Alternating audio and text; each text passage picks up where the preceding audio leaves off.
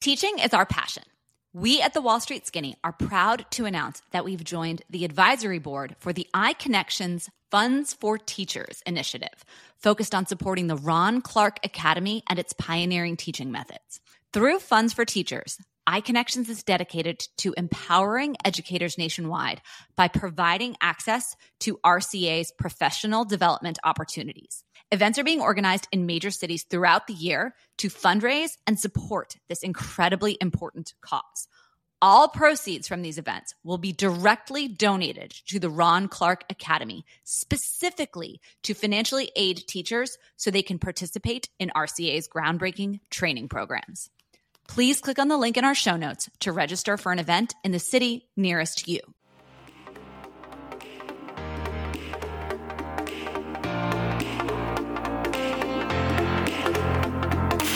This is The Wall Street Skinny, a podcast devoted to exploring the financial services industry and making the world of Wall Street accessible to everyone.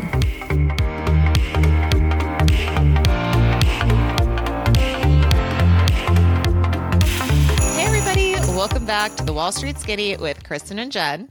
So, this is hopefully going to be our first video podcast, which we'll see if that happens. But anyway, this is Kristen here, and uh, I'm Jen. Jen. And so, yeah, we're going to post all of these recorded podcasts on our fledgling YouTube channel, which, seven subscribers. guys, we love you, all seven of you. Hey, we started with only, every, everyone starts with seven. Zero. So, exactly. You'll understand why we chose this as our first video podcast um, because we are interviewing someone who is in the news. Uh, so, so we'll get to that in a second. But first of all, Kristen, how are you doing? I noticed that the background behind you is conspicuously empty as you prepare for your upcoming Yeah. move. We're trying to declutter and organize a little bit. It is not going as efficiently as it should be, but we have uh, seven days left until the movers start coming and taking, packing up all of our stuff.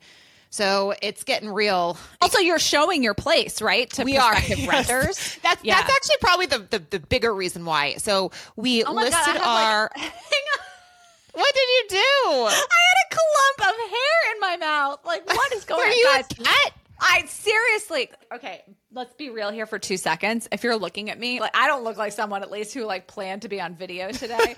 I spent the past two nights in the ER with my youngest son, um, and thank God it is not for anything bad. He is totally fine. But I got home at three thirty in the morning, and this isn't like cute three thirty in the morning, like when you're in college and you're like, "Oh my god, I got back so late!" Ah, this was three thirty in the morning after being in the ER. I'm exhausted. I just whatever. So I mean, this is uh, this is us, right? Like this is just mom life. And Kristen and I creepily decided to wear the same outfits today. So I the company uniform I is showed in up full and I was force. like, well, it's it's terrible too because I feel like it's the Steve Job, like Elizabeth Holmes. Like it wasn't even. I just really happened to like the color black, and You I look like love mine. aloe. Yes, we do. But no, so we we were showing our apartment. It was listed, I think, last Thursday. So we show our apartment this weekend. The problem is that with three children, they just get into everything. So it takes us roughly three to four hours to clean up before each showing. we had one showing on like two different days. So collectively, it was about eight hours worth of cleanup. Oh, my uh, on top of pack. And anyway, it's uh. Dude, I get it. It is no joke getting your place ready for a showing when you've got little kids. I remember we Because they just go in and take it all out. We call Grace, our one year old, the destroyer. She just Right. pulls everything out. Right, right, right. Well, I think you guys will definitely probably have more success listing it vacant and maybe Yes. maybe staged.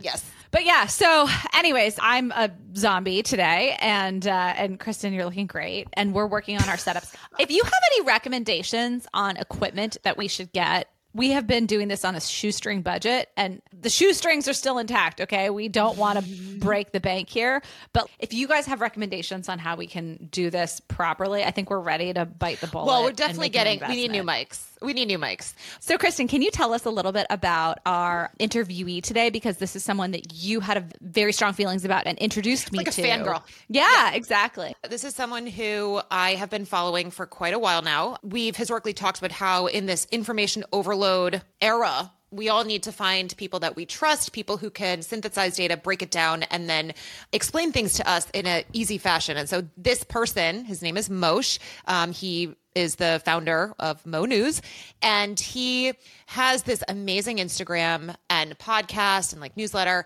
where he basically is providing people with the news, but again, doing it in a very smart way that is breaking things down. I think their tagline is "We we read all the news, so you don't have to," and this is so exciting for us. Yeah. And it's and it's wonderful to find people whose missions I think echo ours in different. Mm-hmm sectors. So, yes. you know, our goal here is to break everything down about the financial services industry in layman's terms and give it to you in digestible pieces in a kind of relatable format. And what Mo is doing with the news is doing that same process via social media, via his newsletter, taking all the news from different sources, synthesizing it down into bite sized nuggets so that you don't have to go out in today's day and age, like you said, Kristen, and read 10 different newspapers mm-hmm. and listen to 10 different TV shows and all that stuff. If you trust him, and we'll kind yes. of get into that in the podcast about trust in the news and in these institutions in the modern era.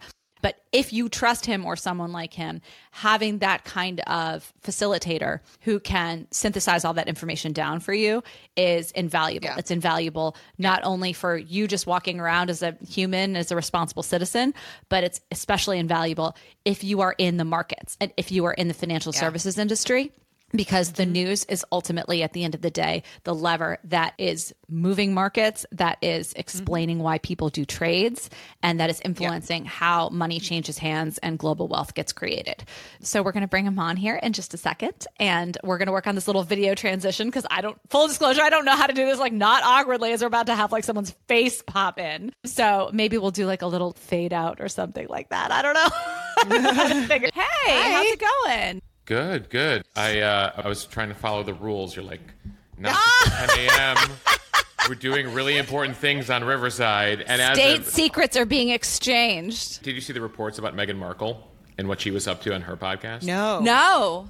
That her producers did the interviews on her behalf, and then they would have her ask the questions after the fact to make it sound like. Well, you can attest to the fact that not only were we sitting here fumbling and like sweating and looking crazy the whole time, but. uh You, yep. yes. Uh, I vow uh, that you were here the entire time and you did not pull a Meghan Markle. Guys, we are joined here today by Mosheh Oinounou, who is an incredibly talented journalist who has worked all over the industry and now operates your own news station, but via social media platforms. You also have a newsletter and an associated channel, correct? Did I capture kind of the media universe that you've got going? Your empire? Yes, as of June 2023. Um, the theme that we want to explore today, I mean, aside from just learning about you, learning about your background, is really how we take the massive amount of noise out there and distill news from it. So for me, I worked more on the sales and trading and markets side of the industry. Kristen worked more on the corporate finance side of the industry, certainly on the side that I worked on, but also in, in corporate finance as well. It's so critical to understand what are the big levers moving the markets. I had no background in econ or finance or anything like that, but had to learn very quickly okay, if this economic data release comes out, what does it mean for the market? And if the market doesn't move in that way, what does that mean? All of those things were much more important to understanding what was driving prices, what was driving trades, what was driving wealth creation, then understanding like, well, if you look into this equation, in, you know, you've got the the denominator. Like that stuff, once you've got those concepts down, understanding what is driving decision making and investing and risk appetite. That was the most critical thing that I was responsible for in my job. And I think it's something that really can't be taught in school. I mean, again, as an English major, my whole job putting together my thesis was like, all right, I'm going to flip through the Brothers Karamazov and look for like the five quotes that explain what I'm trying to explain in this paper, right? How do you do that for the world? Only you're not looking through a 770 page book. You're looking through every conceivable news source, I'm guessing. Like, how do you get your information? How do you get your edge? I'm sorry, I just asked you 10 different questions. Also, like, what's the secret to cold fusion? Okay, noted, noted. We'll tick off every one of those. We live in a time where, like, you just mentioned, you know, English literature. Like, I feel like it's a Dickens novel. It's the best of times, it's the worst of times, right? we have the most information, we have the least information. We have the best mm. information, we have the worst information. And that's sort of where we live in 2023. It's so interesting because even as a, I think officially I'm an elder millennial born in Yeah, yeah, yeah. 1982. That's good company. Yep. Yep. Okay, good. So I'm in good company here because, like, we know a world before the internet, or at least Yeah. before Right. the modern iteration of the internet, mm-hmm. when like a newspaper was thrown on our driveway. Oh, Yeah. my dad Right? still, my dad lives with us and still gets a newspaper. But yes, yes, there were those days too. And there's something quaint. And by the way, we're like the last generation. Every generation subsequent to us will never understand that, where No. your information came via ink and paper in Mm-hmm. the morning. So we live now, and it's like, oh my God, there's just so much out there, which Mm-hmm. is great and yet overwhelming. Like I sit here with like 50 news apps, and I like to start grand and then go small. I find based on my experience in, in news, what are the most reliable sources out there that I trust for my information? And this again speaks to kind of the old school nature. So there's wire services called the Associated Press, Reuters, Bloomberg, Dow Jones. Yep. And back in the pre-internet era, they were your first source. Like if you were in a newsroom, you subscribed to a wire service. It used to come in way back in the day. This is pre my time via teletype, Uh-huh. and then came online.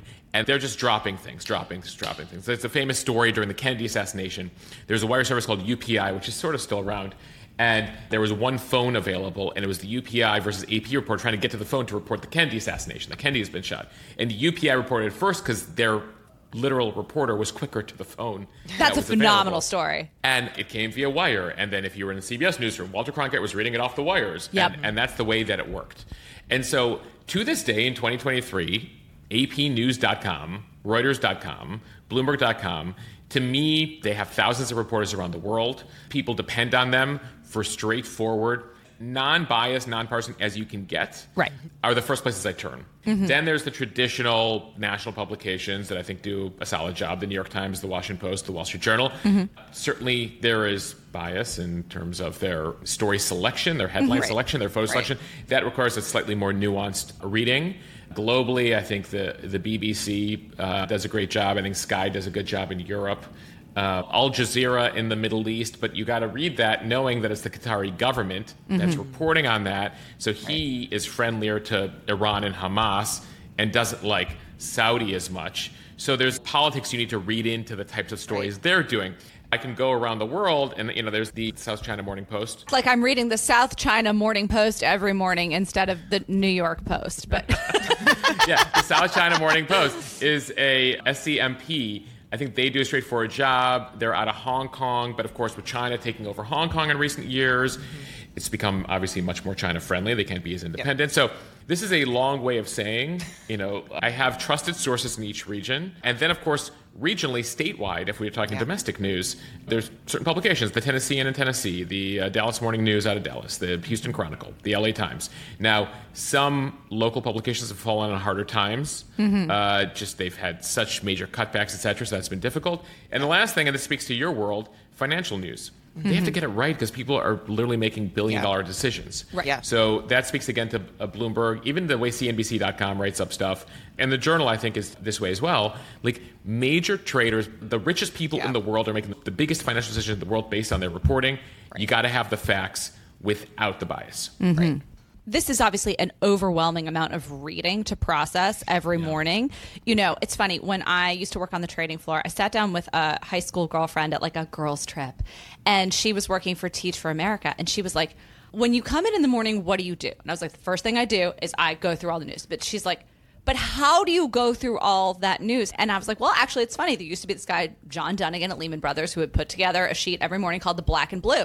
And it would be the headlines and everything broken down of all the most important articles. I would have a Bloomberg monitor, you know what I'm saying? So I would get the top stories that way. Like everything had already almost been condensed down for me. You are doing this independently, right? You are filtering all 80 of these sources into. Right whatever it is that you're going to then say, hey, listen, I think this is the news today. How do you do that? How do you go through all that information? I mean, You're only one man. Well, I, I, I, it's funny. One of the first jobs you do in any journalism internship, especially in TV. So I did an internship at ABC News and then Fox News while I was an undergrad at uh-huh. GW in DC. And they're like, monitor the news and let us know what's interesting. Literally, it was my first job. And So you build that as your first skill. That basically, yeah. I mean, my first full time job out of undergrad was as a researcher for Chris Wallace, Fox News wow. Sunday. Yeah. And so he would host the Sunday morning show and have to interview at the time it was like Condi Rice and Dick Cheney and George Mm-hmm. W. Bush and it was the war in Iraq and Katrina and whatnot. And I'd come in at 3:30 in the morning on Sundays. By the way, I was like 23, so I was going out all night on Saturday night, Right, so right, there was no right, sleep. Yep. And I was like, oh, they're not going to smell the vodka. And I was like, be happy you know what you're doing because I know what you were up to last night. Yeah, exactly. But at the same time, I come in there and I'm going through the papers. And my job is to like make sure the anchor, when he comes in at 6 a.m., okay, how are we updating our interview with, you know, Vladimir Putin or Dick Cheney about? And I'm Right. like, okay, well, they're reporting this. He's like, I don't care. They're reporting this. Oh, that's interesting. They're reporting this. And so a lot of my initial training was literally trying to read the world, summarize it for a boss, and then get feedback from these professionals uh-huh. as to like what mattered, what didn't matter, what was the inherent bias of the reporter. Because it's not as simple as the publication. We just discussed publications, right? Sometimes there's a great reporter at a publication you wouldn't otherwise look at, and sometimes there's a terrible reporter Yeah. at a great publication. And I know that most people just don't have the the time to do this sort of thing, and that is why this sort of started out of COVID. COVID was the first time I wasn't working at a major news organization in 15 years. I had mm. gone into consulting, was trying to figure out what I was doing next. I was thinking about documentaries. I needed a break. I left in 2019. Nine months later, I find myself on the couch like everybody else, like Yep. watching Fauci briefings and Trump and Cuomo and whatever's going on. And I'm like, wait, where are all my news sources? Where are my internal emails from the news mm-hmm. division? Oh, Yeah. I don't have it. And I'm freaking out. the And now process- you're in the part of like a regular person who's watching all this stuff too, being like, whom do I trust? What is real? How is there no one consensus of information on what should be a very straightforward thing? Yeah. So that's how your media empire was born. It was born out of necessity. And Yeah. frankly, some people are like, well, why did you start on Instagram? I was like, well, I didn't intend for this to be a thing. This was a boredom exercise in March of 2020. Uh-huh. And kudos to my wife, then girlfriend. I was doing it privately for like 500 friends and family. My Instagram account was like locked, right? And, and she's Oh. like, this would be really helpful to people. Oh, that's because it's helpful awesome. to Which our family. Yeah. And I was like, oh, I don't know about opening it up. But I open it up, and suddenly I'm like, 500, 1,000, 2,000, Wow. 5,000, Joe Jonas, Nick Jonas. And I'm like, what just happened here? Yeah. Um, and so what was really an exercise for friends and family to like help calm tensions and try to get at the bottom of stuff became, oh, this is not the thing before the next job. This is This the is- next This job. is the next Like, job. That is I've so fallen into. cool. We like to call it social first news. We began on Instagram and then expanded the podcast and newsletter and are trying to make our way on the talk, the TikTok ah. before it's banned and, and YouTube. It's, right now. it's so funny because we've had so much better success on TikTok, and Instagram is like so much harder for us. Yeah. We're like struggling TikTok to is break in great. there. Mm-hmm. Yeah, I think that's the challenge that all creators are having Yeah. right now is growth. And honestly, I have this love hate with Instagram because we're succeeding or have succeeded despite Instagram's goal of not having news mm-hmm. around. They, they want things to be happy like TikTok. They want the trends to start there, and they're mm-hmm. like, "Oh, what is Mosheh's account reporting on? Abortion and death Right. and war." Right. At least Well, you're not explaining how a rate lock works. I mean, just scintillating is- stuff. but I mean, again, that's the thing that's so surprising is on TikTok we have these videos of like, let's explain a DCF or Jen like mm. explaining a rate lock, and people are loving it. And then we put it on Instagram. It's like womp womp. It's interesting. I saw recently the top 10 accounts on each of the platforms YouTube, Facebook, TikTok, Twitter, Instagram. And you can probably recognize nine out of 10, if not 10 out of 10 of the names, you know, on Instagram, right? It's like Kim Kardashian. Yeah, right. Uh, That's what I Ronaldo. Um, and you go over to TikTok and you're like, I might know three of these people. So Yeah. the TikTok algorithm has just been so successful in Yes. elevating people for their Random content. unknowns. So when I was working at my old firm, I would do a lot of programs and I would go to, for example, like a Blackstone. I had a bunch of students who did these courses and they found me independently later on TikTok. I would get these LinkedIn messages like, "Hey, I saw you at Blackstone, and then now I've found you on TikTok." Now you're dancing on the internet. Are you okay? but the algorithm is crazy how it's able to actually find people that want the information. Right. And Congress is investigating it. I know, yeah, yeah, yeah. Very good. it is scary good. Um, but for That's now, I'll take We'll it. all hop over to I don't know Tinder or something and start giving the news there. yes. My friends have joked. They're like, "When are you starting your OnlyFans news account?" That's awesome. Oh we uh, we found that in thinking about crafting today's episode, so much of what you do with your coverage of the news is what we're trying to do with Wall Street: is break things down in layman's terms and distill what information you actually need to know. You could go read Fabozzi's Handbook to Fixed Income Securities until you're blue in the face, and yeah. I don't think you're going to know how to trade an interest rate swap if you do that. I just and, follow what Jim Cramer says. you mean the opposite of what Jim Cramer says? I right? love I love the anti Jim Cramer trade. So I understand that you worked at Bloomberg during the financial crisis of 2008. Can you talk to us a little bit about what that experience was like? Well, it was so interesting. So let's back up here. So I'm at Fox News. I was a um, political reporter on the mm-hmm. campaign trail. I was assigned to the presidential campaign of one Rudy Giuliani. Traveled ah. with him for four months. uh-huh. um, people forget he ran for president. And in August of 07, I remember this poll because I chose Rudy. Uh-huh. Uh, Fox is like, they give me first dibs on the Republicans. And I was like, who's leading the field? Rudy had 44% of the vote. And this is why every time. Rudy was a, a totally poll, different figure in New York back in the day yeah. than he is now. Oh, I he would travel beloved. with him as the Fox reporter, and the people seeking his autograph to sign baseballs. I mean, this was the post 9 11 Rudy. Right. He was a hero. Yeah. And yeah. it was interesting as we traveled to like Florida and these campaign events. And I'd ask around, I was like, so you're going to vote for him? They're like, oh, I'm a Democrat. Well, I'm a Democrat. Well, I'm a Democrat. and I, I talked to his campaign manager. I was like, you know, you have like 300 people in the room, but like none of them can vote for him. Like, do you see that as a problem? They just like him. And they're like, no, he'll be fine. Well, it wasn't no. fine. right. Spoiler alert. And so, spoiler alert, Rudy's not fine in so many ways. and so then I'm assigned to John McCain and travel with John McCain. Uh, cool. He's the nominee. Eventually travel with him and Sarah Palin. Mm-hmm. And the collapse really first hits my radar screen in September of 2008. Right? Uh-huh. The market's falling apart. There's Lehman Brothers because like Bear had happened, didn't really kind of hit yeah. the right. mainstream, and Lehman hits in September, and we're watching, and I'm like, oh my god, I think I took my AP macro in high school. I had taken no business courses in college. I'd ended up getting my master's in security policy. So like, you want to conflict resolution, diplomacy? Like I'm good. I'm like. That seems significant. What's happening? Prices up, yields down. Got it.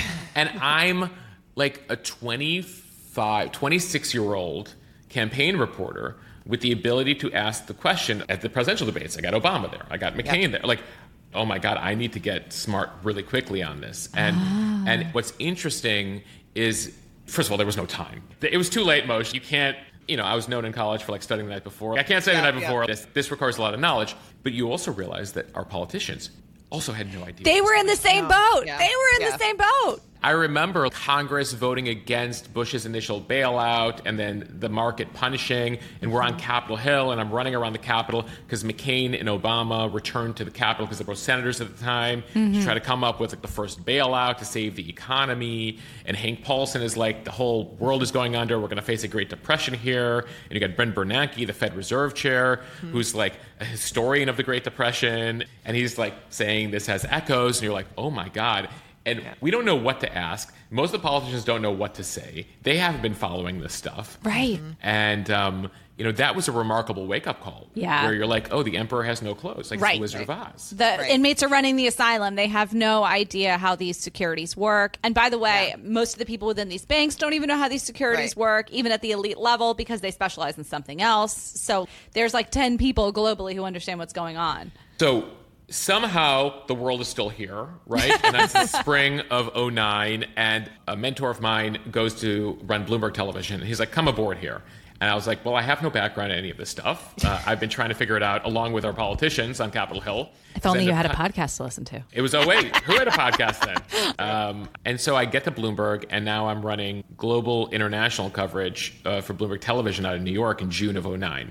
And by the way, I'm still figuring it out. And so now I have the smartest, I mean, people don't know much about Bloomberg. Like, some of the smartest human beings work at that organization. Right. Yeah. Uh, some of the smartest reporters around the world. And Bloomberg has thousands of reporters. They have, I think at the time, we were in 85 countries, 110 bureaus. I know it's more because when I was there, they were expanding to Mongolia. Mm-hmm. Literally a reporter everywhere. Because the people making the biggest financial decisions have to depend on the Bloomberg terminal mm-hmm. and the network for the coverage. And so I then just immerse myself with all these reporters who are like, let me explain to you what shorting is. I needed the real 101 yep. mm-hmm. of the markets and to be taken seriously at a place like Bloomberg. If you can't speak the language of that place, like you're not Yeah. going to make it. That is crazy.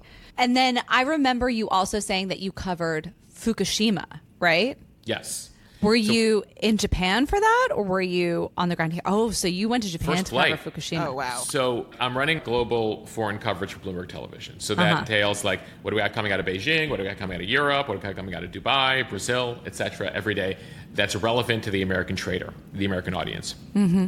So it's like the rise of BRICS. Uh, Dubai debt crisis, Greek debt crisis. So there's some financial heavy stuff, but then some stuff's larger than that. So there's the massive earthquake in Japan. In fact, in the first few hours, they closed Narita, they closed the airport in Tokyo because there was a crack in the runway. So we're waiting on the tarmac here at Newark. Uh, I remember we got a couple seats and two rows ahead of us with Anderson Cooper. Was like, oh, we're deploying at the right time. We're in good company. Anderson.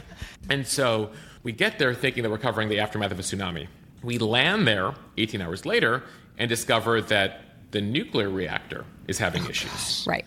And it's a very slow drip of information initially. Mm-hmm. So we're like, you know what? We're not going to go north. We're going to hang out in Tokyo, which happens to be, I forget, like 50 or so miles south of the nuclear reactor in Fukushima, 50 to 100 miles. And we start to get that. And then we realize that there's a couple storylines. One is the supply chain. Mm-hmm. This is early, kind of early heads up pre COVID on how our world requires every country to be functioning Yep. for things to be made. So Toyota's like, well, we have a factory in northern Japan that does this. We have something out in western Japan that does this. Like Toyota and a bunch of, and then a bunch of American auto manufacturers. Again, this is the Bloomberg angle. We always have to find the Bloomberg angle here. Um, are saying, you know, the, the earthquake impact here is going to impact the supply chain, and certain things are going to be delayed here. Um, so we're covering that story. But then the nuclear story continues to bubble because initially the Japanese were playing it down. Right. And it's not quite Chernobyl if you've seen Yeah. the HBO Yes. series. Oh yes. But definitely in retrospect, it felt similar to Chernobyl if you look back at it. Like, Japan's like, ah, it's not a thing. Like, you can go. And I remember the Japanese government saying media can go within a certain number of kilometers of the nuclear power plant. Okay. And the American embassy was like, don't listen to the Japanese. That's too risky. You need to be Oh, double the must have been distance, the Japanese are saying.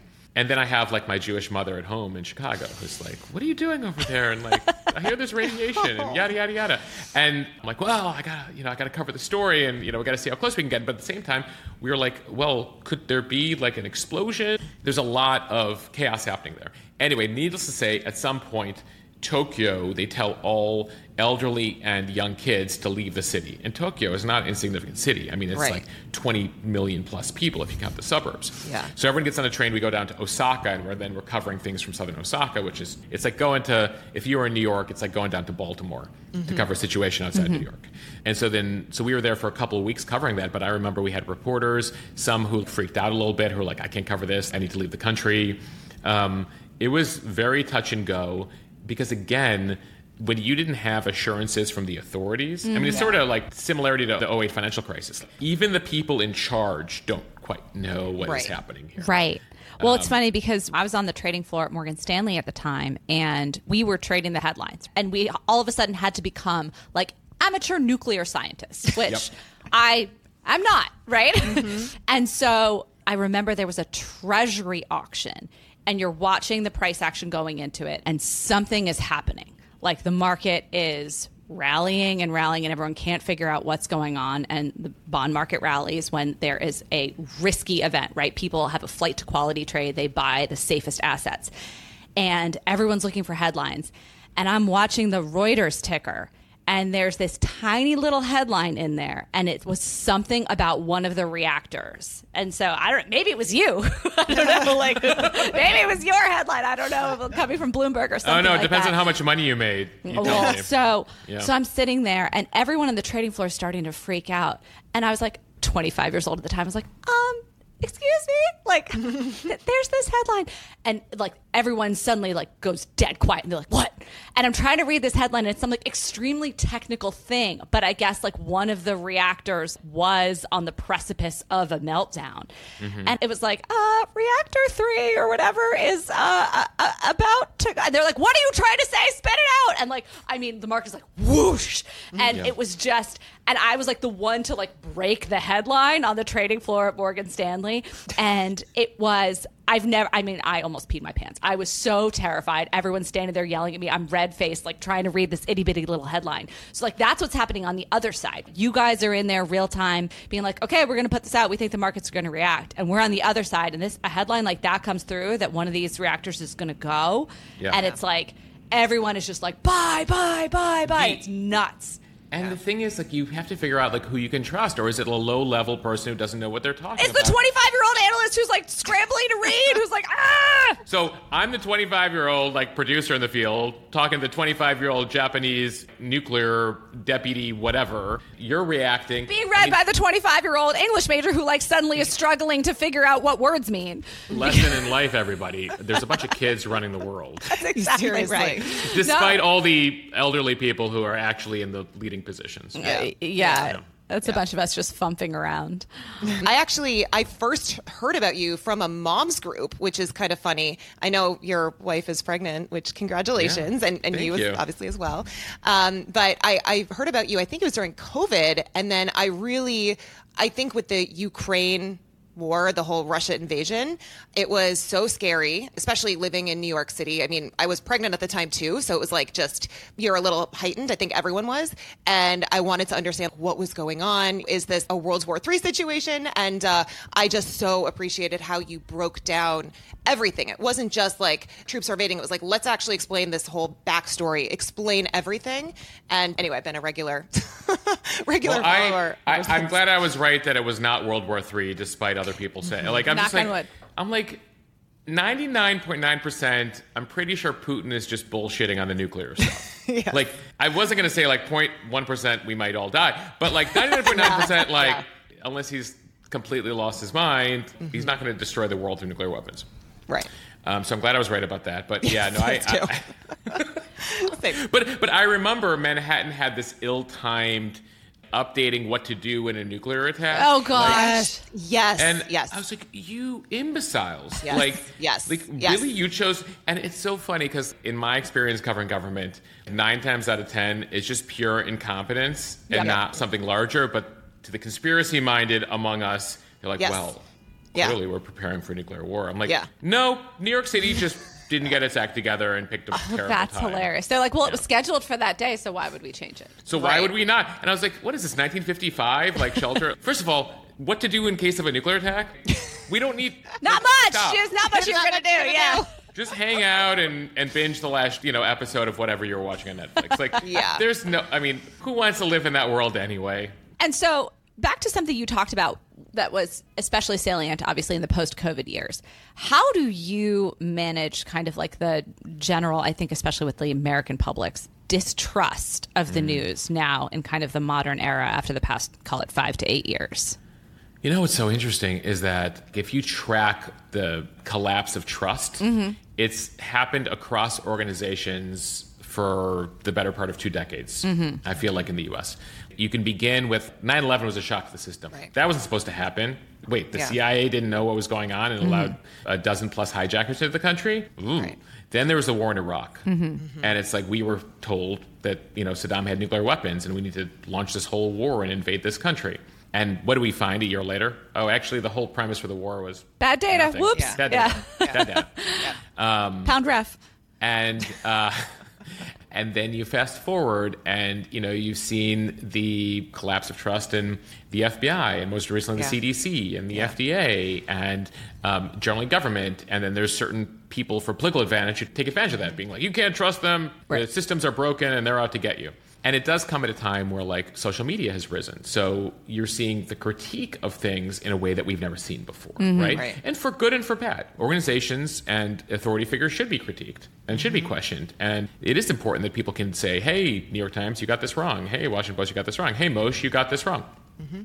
I don't think I realized, though, the extent to which people distrusted the media until I left the media. Mm. Like, you don't get it when you're inside the bubble. I was still at CBS News a couple years ago, and actually, this is even pre Trump. We had like a commercial we were running being like, real news, CBS News. And we're like, oh, if we just run that ad over and over again, people will be like, oh, it's real news. If we It's say we're News. real, we must Yeah. be. I once worked in an organization called Fox News where we said fair and balanced, we're fair and mm-hmm. balanced, and people actually repeated it back. So there is a tried and true tactic. If you repeat it enough, people may believe it. But I think that we entered an era in recent years, and for I think there's a lot of uh, reasons here. Some of it is journalists' fault themselves. Some of it is just the nature of the mediums that we're getting our information on. The people have lost trust. Mm-hmm. And so, how do I navigate this? I start doing this individually, and people are like, you know, listen, we really trust what you're saying. And I'm like, yeah, but I just summarized this guy's story. They're like, yeah, but through your lens, I appreciate that. I trust it. I don't know if I yeah. trust it directly from them. Oh my God, what has happened here? Mm-hmm. And I think that there is this larger organizational distrust, which is, by the way, a challenge we need to figure out as a democracy mm-hmm. yeah. where trust in institutions is what our entire society is predicated right. on. If you don't right. trust the police, if you don't trust the judges, yeah. if you don't trust the whatever, then like it's chaos. Right. right. That's why these systems exist. Right. So you're asking the million dollar question. And I was invited last year to give a TEDx talk over in Nashville to talk about this issue mm. and like how I'm navigating it. And so I have that over on my website on mo.news. We'll put the um, link in our uh, show notes. I'm yeah. excited to watch that. I'm not saying that after the 16 minute TEDx talk you'll have all the answers, but at least you'll have a sense as to how we got here and where yeah. we're at. And I think the most important thing, frankly, and I know you guys are doing it on your podcast, is just full transparency. I feel mm-hmm. like I come from a media world where like we need to show people we know what we're talking about no matter what. Mm-hmm. And guess what? You're going to get stuff wrong. Mm-hmm. And sometimes you're frankly you don't know what you're talking about and i know behind the scenes you don't know what you're talking about um, but on tv you put forth authority mm-hmm. well, you know sometimes it's okay to say listen this is what we know this is what yeah. we don't know and i think there's an appeal there that you're seeing uh, among certain podcasters on social media where let's just be real here for a second. Yeah. yeah. We're yeah. learning it with you. Well, and I think what I really appreciate about what you do is, I mean, if I were to go read like an article in the New York Times, it's going to take me a while, but also pulling out the actual really important pieces. Like, what is the takeaway? What does this all mean? And that's something that I appreciate so much because the way that you explain the information as well, I think is like why people like it so much and why people go to you. I will read your summary and then go to the New York Times after, but I feel like it's just the way that you distill the information.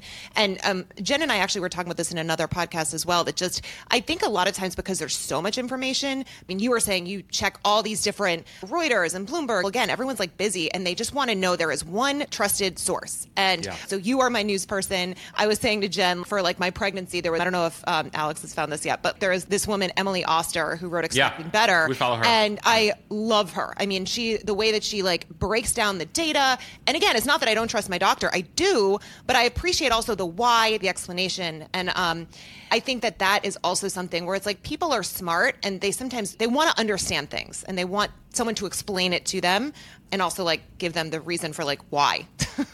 and, and by the way, sometimes there is no why, right? That's true. That's, that's just true. the way it is. But I, and that's something I'm discovering. I mean, listen, my my wife is six months pregnant now. Mm-hmm. We're due in September, and I've so learned so much about why things are the way they are and why is that done that way. And you're like, oh, just because we always yeah. have done that. Or right. one yeah. doctor once said that. Or there's a shoddy study from the 1950s yes. mm-hmm. that found yes. X and that is why all women go through yes. Y. Yes. And then even seeing comparatively, like, what are we doing in the U.S. versus the rest of the world? I know. When right, we, when right, talk about right. Maternal health, and mm-hmm. why do we have so many more C sections? And you know, there's so many interesting questions that, uh, candidly, until I entered this phase of fatherhood. I frankly wasn't really. Uh, well, you were like, not my circus, not my monkeys. And then it's like, oh, wait, yeah. every single human on the planet has to be born. Huh, this might matter. Yeah. Well, totally. And then you have these huge decisions, whether it's like Roe v. Wade and other mm. things that like yep. are impacting. Yeah. And you're covering state legislatures who like have no experience with this, who haven't right. gotten any medical background right. or medical briefings, are making right. huge uh, decisions yeah. uh, with implications for women's lives. That's the same exact thing about the same politicians who know nothing about the financial services industry making the decisions for you know. I, we're watching it happen all over again with the fall yep. of Silicon Valley Bank, right? Yep. Mm-hmm. Suddenly, like the Dodd Frank hearings I was covering on Capitol Hill, where I was like chasing. It was so funny, actually. I, I, I was chasing Barney Frank around uh-huh. in 2009. He was like, "We got to crack down on these banks." Okay, fast forward. Barney Frank sitting on the board of Signature Bank, mm-hmm. which just got shut down. I'm like, wait, the man, the congressman mm-hmm. who was regulating the industry, is sitting there at a bank that like just got shut down. You couldn't, couldn't make, make this this up up. if you tried. No. Yeah, No. Yeah. exactly. So I have a question for you. Something that my dad likes to talk about all the time is how AI is impacting all of these different industries that have historically required, I think, an exorbitant amount of brain power and creativity. Um, how, if at all, I mean, I can't imagine the answer is not at all, but I'm curious if it is. Do you see this crazy asymptotic rise of AI across all these different platforms impacting news and how it's delivered and how it's communicated?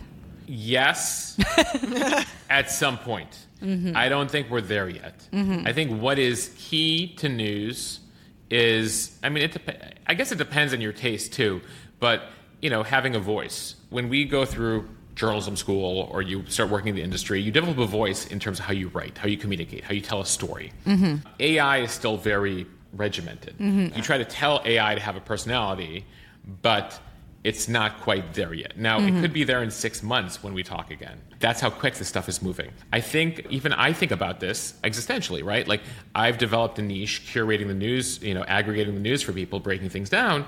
Can AI replace me at some point? Can AI do what I'm doing as a replacement? Or, frankly, how can I leverage AI? As an enhancement, potentially, As an yeah, step one. Yeah. For my colleagues in kind of the national media and local media, I have not seen like full use implementation of AI Mm-hmm. for script writing, for story summaries, etc. Now, keep in mind, ChatGPT 4, just with the add on recently, allowed you to have data beyond 2021.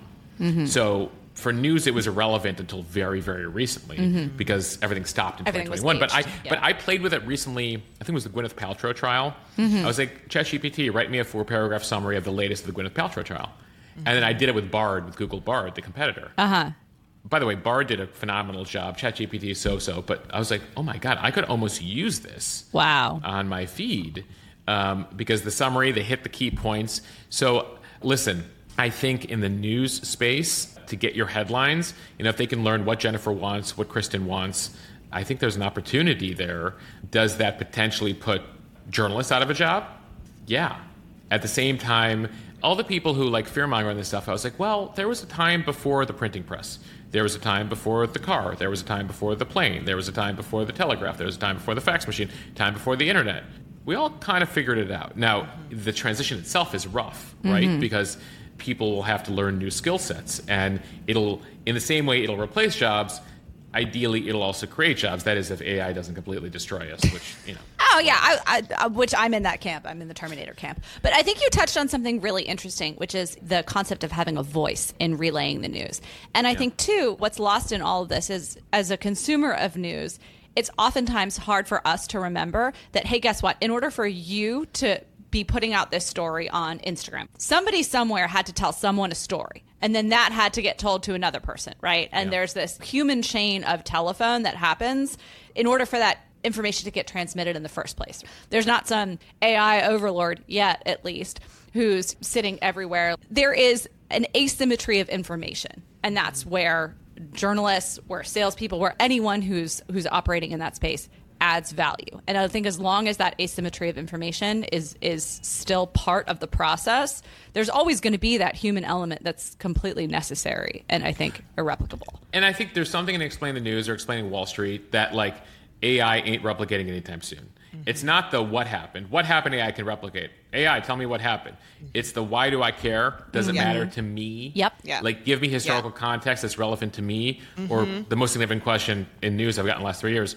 Should I be worried about this? Yeah. Should I be, Yes. should I be freaking out about this? Ask AI. Ask Yeah. AI. You're like, well, I don't know if you should be Right. freaking out about it. And, like, you know, Statistically, you, have a 72% chance of whatever getting I'm dying. It- it- exactly. Whereas I, I followed this website during COVID called Stat News. I don't know if you mm-hmm. guys were following it. And it's like a, a data based health website. Mm-hmm. And honestly, it became my go to because of all the fear mongering in the media about you know, mm. oh, new variant. I mean, I'm still seeing it now. They're like, will there be a new outbreak of COVID? This, and I'm like, from July 4th. I was like, what year are we living in? right, right, right, right. And Stat News was very data focused, and they were just looking at the numbers. And I remember looking at Omicron out of South Africa. That was was scary like, initially.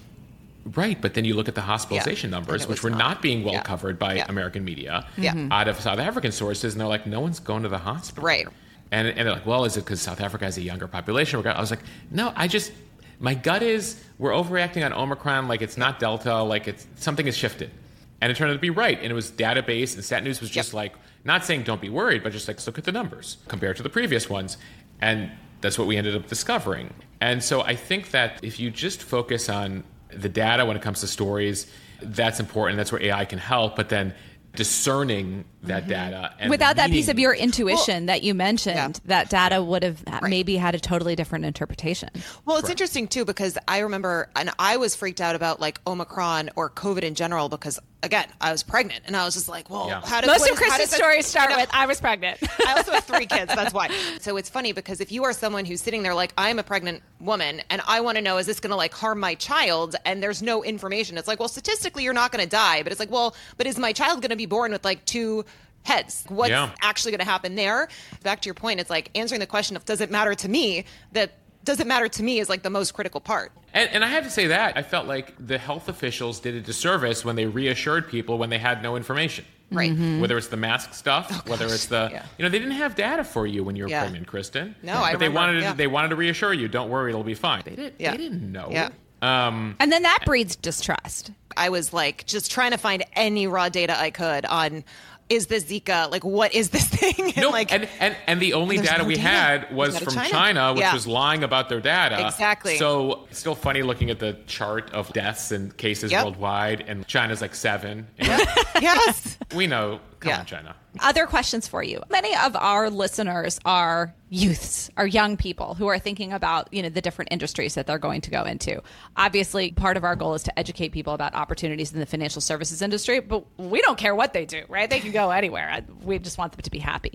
Do you think that young people are I mean, I remember when I when I was a wee young thing, How are we defining young, by the way? Because I still feel pretty young today. I know. uh, I, I feel like I'm a thousand years old, but that's because I haven't slept in two nights because my kid was sick. But um, t- yeah, get ready for that. Um, oh, I know.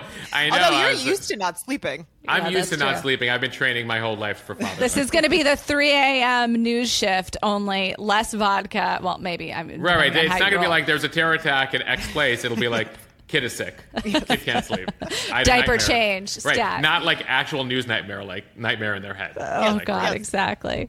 But so when we were coming of age, kind of in the late '90s, early 2000s, journalism was this incredibly aspirational thing. It was like, oh, so and so is a journalist. Mm-hmm. They are part of this well-respected intellectual elite who have so much insight and skill and knowledge. And I'm curious as to your take. You know, we've talked a little bit about the role of mistrust in all of this, but there are still very well respected, well liked people in the news out there these days. Clearly, you've become one of them in helping democratize the news for so many people. Do you see young people coming up into that career and like what is the path for them now? And is that different from what it used to be when you were, say, manning the wires? Yeah, I mean, significantly in terms of options. So Mm-hmm. there was a traditional route that you took in journalism where you might begin in local news, Mm-hmm. move your way through the markets. And by markets, I mean size of markets. So, like, the biggest media market is New York, number one, LA is two, Chicago is three, Houston is four. But you'd begin in like market 150, like Poughkeepsie. You move your way through the markets, you're doing the 5 a.m. show, the noon show, and the 9 p.m. show. You're getting paid $18,000 a year. By the way, you're still getting paid $18,000 a year years later. And then you eventually make your way to network. If you are off air, like a producer, you might be able to start at a network level. I was very lucky to be able to go to school in Washington, D.C., and get an internship at a national network and immediately jump into that whole world. And so eh, there are opportunities there. Now, the great thing about social media now is, and you guys were just talking about TikTok at the beginning of this, mm-hmm. is that you have the ability to create your own channel. I, mean, Right. I did it, you've done it. I meet kids now, you know, I speak at high schools and like where mm-hmm. kids have their own podcasts already. And I'm like, how many downloads are you getting? I'm like, oh my- Probably way more that. than we are. Um, I, I have some 14 year olds to introduce you to. Yeah, and can't wait. um, I mean, that's, you know, how does Charli D'Amelio and some of these like TikTokers start? Like they start in high school, like dancing on TikTok. Yeah. And so, if only when I, in the mid 90s, had the ability to have my own media broad, Yeah. you know, you can start your own newsletter for free. You can start your own podcast for free. You can pick your social media platform of choice, whether it's YouTube or Instagram or TikTok. Start doing what it is you're passionate about already on your mm, own. yeah. Because guess what? It's reversing itself. We're already here in terms of the major media brands looking to the creators Yeah. to be like, give me some of that juju. And let me hire you. I want Right. your audience. Mm-hmm. Right. Like, and I sit here at NBC or CNN or whatever. So my recommendation to anybody is if you're passionate about journalism, news, uh, creating of any sort, whether it's lifestyle Yeah. content or hard news content or financial content, etc., you have all the platforms at your disposal to start Right. to build that. Now, of course, nothing quite replaces the training that you would get The at these organizations. expertise. Yes. the expertise and also just like improving your writing improving Mm-hmm. how to tell a story. And that's where like working at a major organization don't sit there and be like well i have half a million followers. Great mazel tov.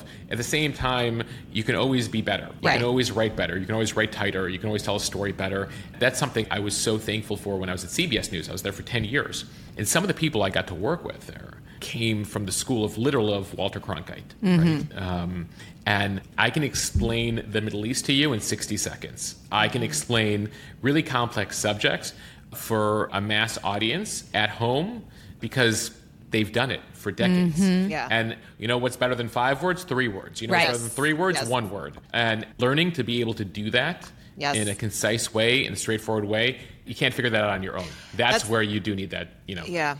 We always talk Well- about that Winston Churchill quote, right? Like, I'm sorry I wrote a long speech. I didn't have Yes. time to write a short one, right? Yep. Well, because Jen and I have been trying to do this because we're trying to take these complex topics. Let's explain like DCF, a leverage buyout, a merger, and, and do it in a way that is a going to like grab someone's attention who's swiping in like the first three seconds, Yeah. and B The is concise enough, right? The hook, hook, and then B concise enough that they'll actually learn something in three minutes. I mean, I used to teach this stuff, and I would have nine to five for ten days, and now it's like I need to teach this in three minutes, and that's still there's still a place for that and we still Yes. need Absolutely. Oh, yeah, yeah. that kind of teaching but Yeah. everyone wants these nuggets for everything in their life now not Yeah. just news headlines but everyone wants how do i become a master chef by watching three instagram videos. How do i become a professional pickleball player by watching a youtube Or, video? or based on my Instagram algorithm recently, how do I become the best father ever? Know how to like I, I they've learned me quickly. Like I'm waking up and I'm like sending this to like sending various things to my wife and she's like,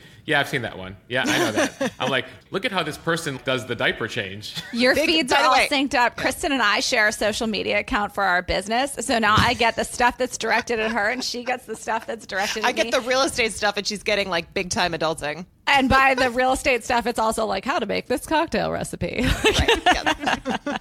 How to deep fry a croissant. Um, well, this has been absolutely incredible, Mush. Is there anything that you'd like to touch on that we didn't hit on that you think is critical for our listeners to understand about your work, your goals, what you're kind of looking to accomplish next? Uh, well, first of all, it was great to connect with Yay! you two, and I'm looking forward to you know whether it's the next financial crisis or any story, having a relationship with you guys because Totally. you know I. It's important for us to find like-minded people that are all you know have the same goal, which is to like inform and educate, but do it in a conversational way. Mm-hmm. Yeah. Um, you know, like I like to explain to people who work with me. I'm like, explain this to your grandmother. Yes, that's what I say. That's exactly what we say. And I'm like, by the way, my grandma was not in the financial services industry. Like, explain a credit default swap to your grandmother. yes, Right? Yep. yes. Um, explain the Supreme Court to your grandmother. Explain the Trump indictment to your grandmother. And so I think the more of us out there doing this, I think that's partially the solution to misinformation and distrust. That like, you mm-hmm. know, Oh, and we're that. fighting the good fight because by the way, there's a lot of people out there who like are putting out not just bad information, like actually doing harm, Yeah. harmful information. And that upsets me to no end. And it's one of the things that led me to this at the beginning of COVID. I remember my wife getting a text message from somebody being like, they're going to lock down all the bridges to New York. Uh, martial law. I'm like, Yeah. no, they're not. I have somebody at NYPD and DHS. They would never do that. You're like, And that's also, I- they're still running those stupid nuclear simulation on the same timer. You really think that they're going to sync up a lockdown of all the bridges? they can get their act I go, together. you think New York City could lock down Manhattan? Like, I know. they lived? Like, first of all, you guys all live in New York. You know better than this. They can't Yeah. lock down. They'd all be No. stuck in traffic trying to get to the meeting to talk about locking down the bridges and forget it. And so, like, that was one of my first posts. It's Yeah. like, Brilliant. everyone, stop Yeah. spreading misinformation. Yep.